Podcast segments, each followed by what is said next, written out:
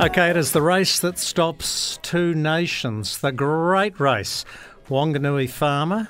Humphrey O'Leary's over there, 300 cow dairy farmer. Someone else is milking the cows, obviously. I think this is the four O'Leary brothers. Rowena? Yeah, there is four O'Learys. Uh, there's Humphrey, who we've got on the line now, Michael O'Leary, Dan O'Leary, and Sean O'Leary. Now, okay, Humphrey's joining us from Melbourne. Are all four brothers over there, Humphrey? No, actually, uh, we're just the three brothers here Michael, Sean, and myself.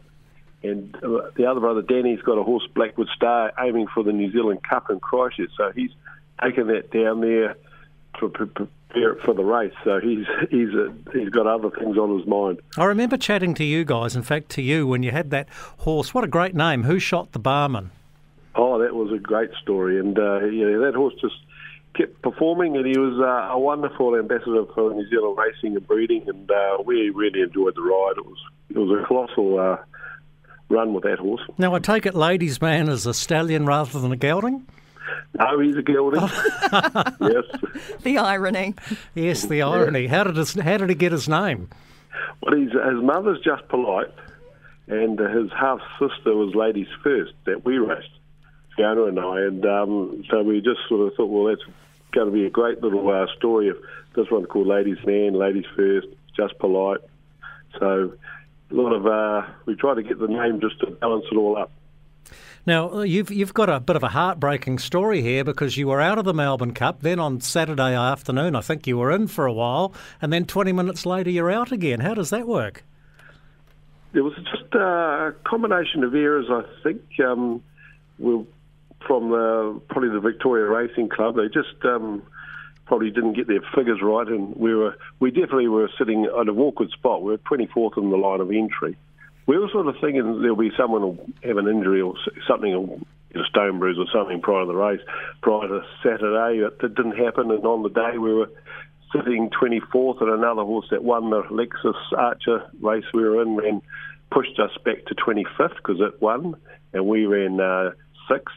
So we were just, just in an awkward spot. And uh, then later in the day, they said came and told us we had we'd made the order, so 24. So, but then 20 minutes later, they came back and said, no, no, that was a mistake. You're actually still 25. So that was a, a, um, quite an interesting situation when all uh, all Stanleys and us were there just just for basically just just on a waiting list and uh, waiting to see what happened. In, in well, they, they gave you all just, the tickets for the Great Race. Do you get to keep those?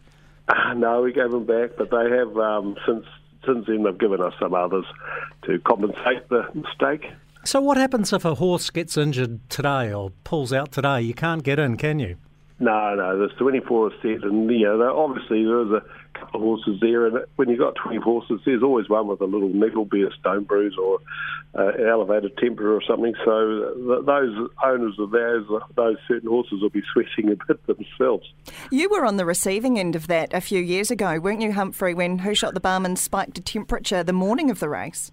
Yes, so we had that same same situation. So it's sort of you, you go from hero to zero, but to be honest, uh, in the best interest of the horse, you know, you, you think, okay, we'll accept the fact that we're not in, and um, you go to the races still and uh, enjoy the day, but uh, it's just, just um, and you think, oh, well, there's always a uh, future for the horse. Of course, he ended up uh, about eight months later winning the Sydney Cup, so uh, you, you just look forward again, and we're sort of doing the same with Ladies Man. We just, he's going to probably line up this Saturday in the Queen Elizabeth, and um, we've booked Opie Bosson to ride and it's it's going to be a nice consolation race to see how he performs um, on Saturday with the helicopters coming in and a lot of new new stuff there. He probably was just a little bit uh, uh, like a deer in the headlights, a bit, you know. So uh, we'll be, he'll be better for the experience, put it that way. Now, now uh, I see the hot favourite is, is, it, is number five. How do you pronounce it? Uh. Vauban? Vauban? Vauban, yeah. yeah uh, uh, is that a French horse, is it? Uh, it's Irish. Yeah, Irish, sorry. But then the, the, defending champion, if that's what, that's not even the terminology in racing, Gold Trip. But Gold Trip, Kiwi jockey James McDonald aboard, carrying 58 and a half kilograms. When was the last time a horse won the Melbourne Cup carrying that much weight? Oh, yeah, you'd have to go back through the records a long way. Um, yeah, I couldn't put my finger on that one, but it's a long way. Yep. Yeah, I don't actually know if anyone's ever done it. I thought I heard weight. something this morning about Think Big or So Big. What was the name of the horse back in Oh, the seventies? Yeah, well, Think Big. Uh, Yep. He won two cups. The second one, oh, yeah, he would have been up there. I think. Well, Um, not that I know anything about horses because I've had Mm-hmm. just only bad experiences with horses. Your um, last Humphrey. one ended up in a can. Well, Um, I'm not sure if it's in a can or if it's racing somewhere under a, another name. All I know is that Sam Casey will one day pay for it. um, Anyhow, Big Big one with Yeah. 58 kg, so not 58.5. okay. Yeah. So chuck out, chuck out a winner for us. no pressure. no pressure. Oh, I just um, I'm warming to a horse future history. okay.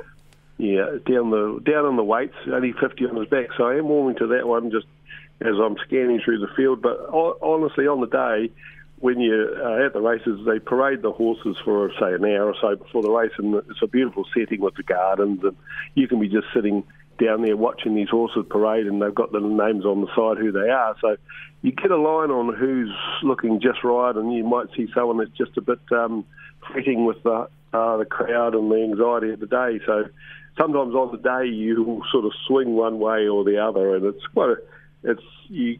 Yeah, sometimes it's just a, a bit of stockmanship comes into that, and you're just think, well, that one. Yeah, exactly. Just talking about stockmanship, Humphrey. Who's milking the cows on the farm at the moment? Oh, got, got a, a good good chap's been with me ten years. He's a a, a very good uh, chap and a, a good worker, and uh, we're just bringing in a couple of relief milkers to help him whilst I'm not there. and he's never allowed annual leave on the first Tuesday in November. He's probably lucky he doesn't have a lot of interest in horse racing. Good Yeah. Snap, snap. yeah, Sarah and I will keep it that way. Good on you. Hey, Humphrey O'Leary. Uh, well, not good luck tomorrow. You're not in the great race, but good luck on Saturday. Yeah, well, the thing is, there's always next year. Exactly. Exactly. Exactly.